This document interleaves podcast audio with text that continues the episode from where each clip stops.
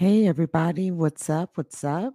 Let's get this started. I am going to let you guys know right now, this is going to be a disturbing live. This is going to be a viewer discretion is advised type of live. So I just want to give that warning out. Although it is late, it is 1 o'clock in the morning. Hopefully your children aren't still around, but if you do have little ones around, maybe you're in another part of the world where it is daytime right now, please get your children out of the room. I'll give you a moment to do so. We'll go ahead and get this started.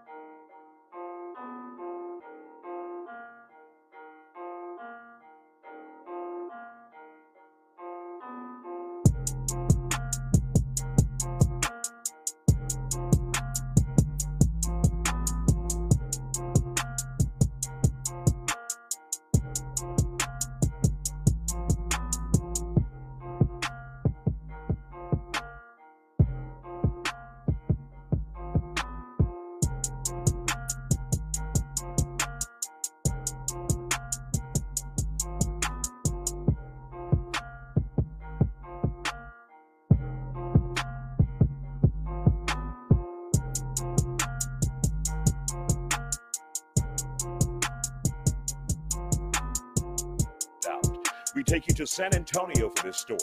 57-year-old Patricia Martinez was disabled and bedridden in her home. Her three children, Oscar Dominguez, Pedro Carrero, and Roxanna Carrero, were supposed to be taking care of her. Investigators say they essentially ignored their dying mother. Police were tipped off to horrific living conditions at the woman's home last week. Now, once they arrived, they found insects infested all around her bedroom, and the woman actually had mold. Hear me, mold growing on her skin. Patricia Martinez.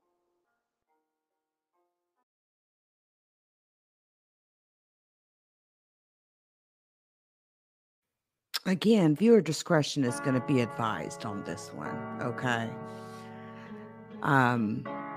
So this story is actually coming, unfortunately, out of, you know, my home state of Texas. And so I think, you know, these three could be charged with, you know, even higher crimes than what they're currently facing. Let's start off here by checking out here the actual news report that was done on this story about how these three grown children neglected their mother so horribly. An update now on a severe case of elder neglect with three adult children arrested for their alleged part in it. Today, the Bexar County Sheriff's Office has confirmed the 58-year-old mother, Patricia Martinez, has died. Last Thursday, she was found in such shockingly poor health, doctors worried she wouldn't make it. And sadly, that has been the case. Alicia Barrera joins us live from the newsroom with what happens now. Good afternoon, Ursula. Although it was initially said the charges of the three suspects could be upgraded, today during a virtual press conference, Sheriff Javier Salazar says charges will remain the same for all three of Martinez's children. 37-year-old Oscar Dominguez, 24-year-old Roxanna Carrero, and 18-year-old Pedro Carrero each remain booked under an $85,000 bond and face one count of injury to a disabled individual causing serious bodily injury. Martinez was hospitalized Thursday when doctors explained she was so weakened she probably would not live. She did die Saturday afternoon due to her medical condition. All three adults were living with their mother, had allegedly received training to care for her, and were likely receiving benefits, according to Sheriff Salazar. The suspects had received some sort of training from the state that they were supposed to try to administer some of the treatments at home between treatments where she was going to be taken in. And then they were supposed to log in the treatments on an iPad that was provided to them by the state as well to keep track of her treatment. But my understanding is that none of it was tracked. Sheriff Salazar says if homicide investigators find more evidence that would link the three adults to murder, charges for each individual could then be upgraded. Sheriff Salazar says two providers are also being investigated. Those are Almo City Dialysis and Magnolia Hospice Services, as they did make note of several signs of neglect, including Ms. Martinez showing up to her medical appointment with no shoes and only a T-shirt. Reporting live, Alicia Barrera, KSAT 12 News.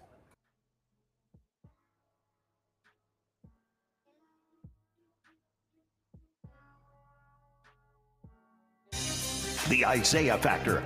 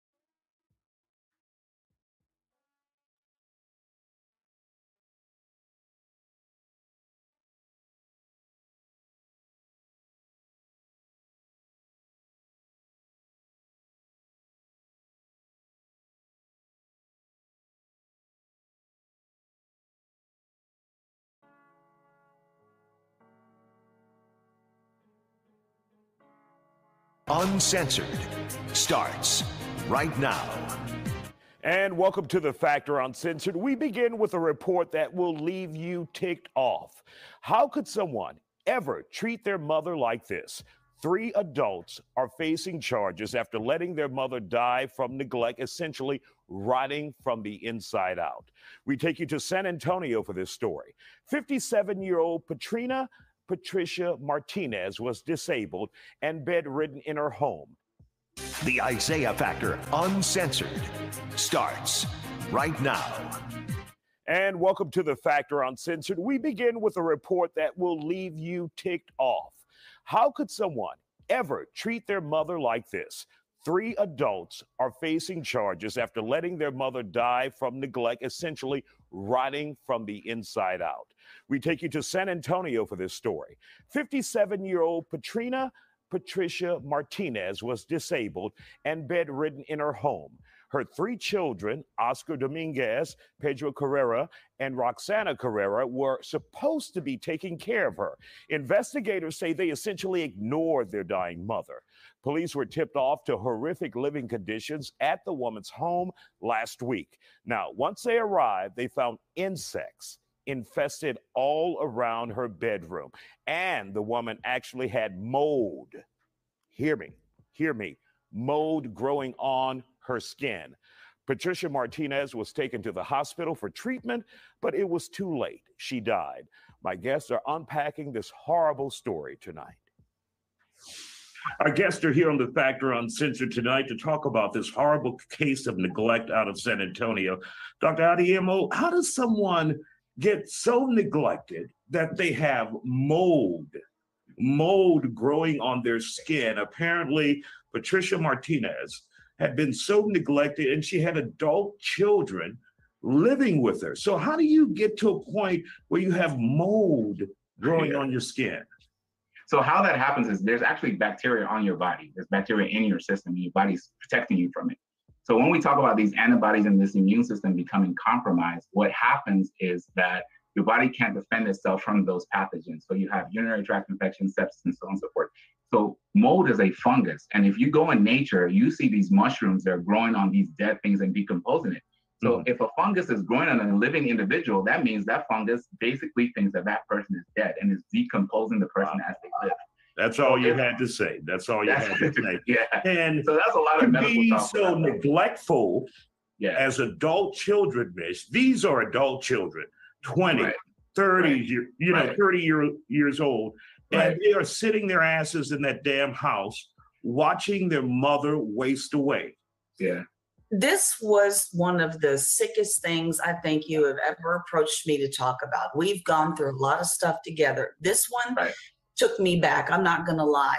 This one made me go and ask myself, who determined that the 18-year-old, the 24-year-old, and the 37-year-old were fit in the first place to be mom's caregivers?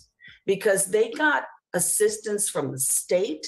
They were given equipment by the state. They were even given an iPad to help monitor, track, and administer medications and food and rotate bathing and clothing.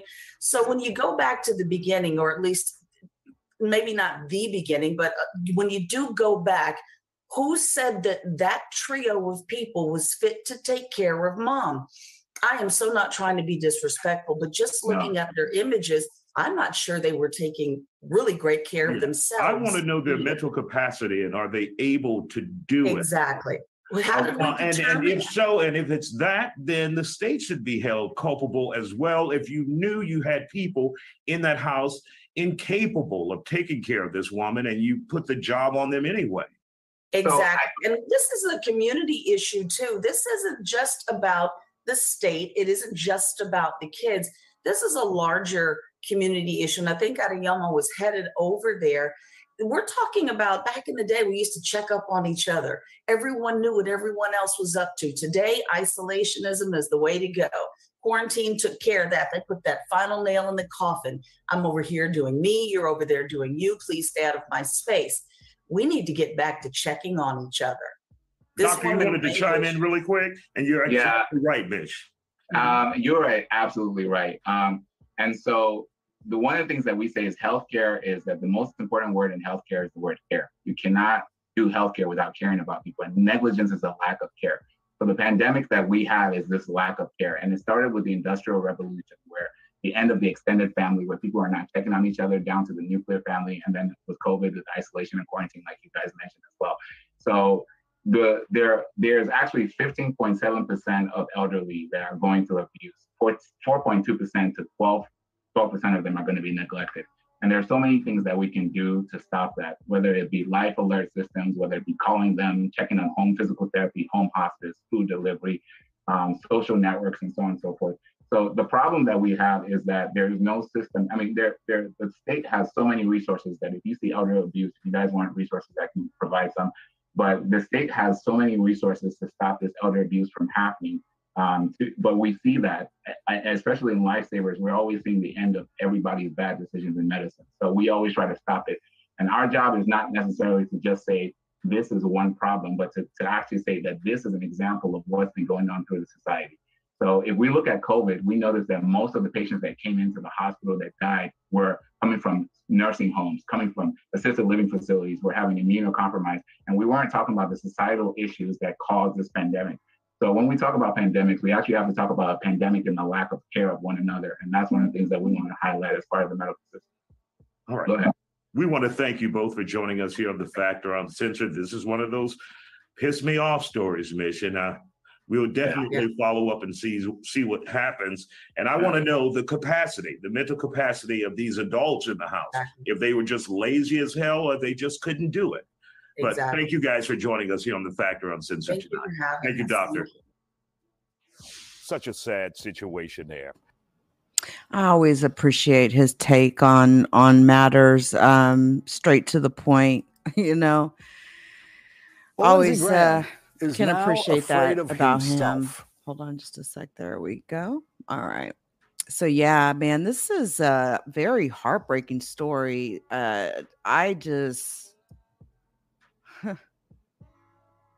I can't believe it. I cannot believe it. But I guess, you know, before I get out of here, I hope you guys have a fantastic rest of your week. I'll be dropping content. As you all know, I've been doing a lot of premiering. There'll be times when I may get a moment. Boom, I do a quick record vlog. Boom, and I'll premiere that video real quick. So I'll continue doing that. But mostly though, definitely at this point, pretty much I've got about a couple weeks worth of podcasts already queued up. So there'll be one premiering each night at 10 o'clock.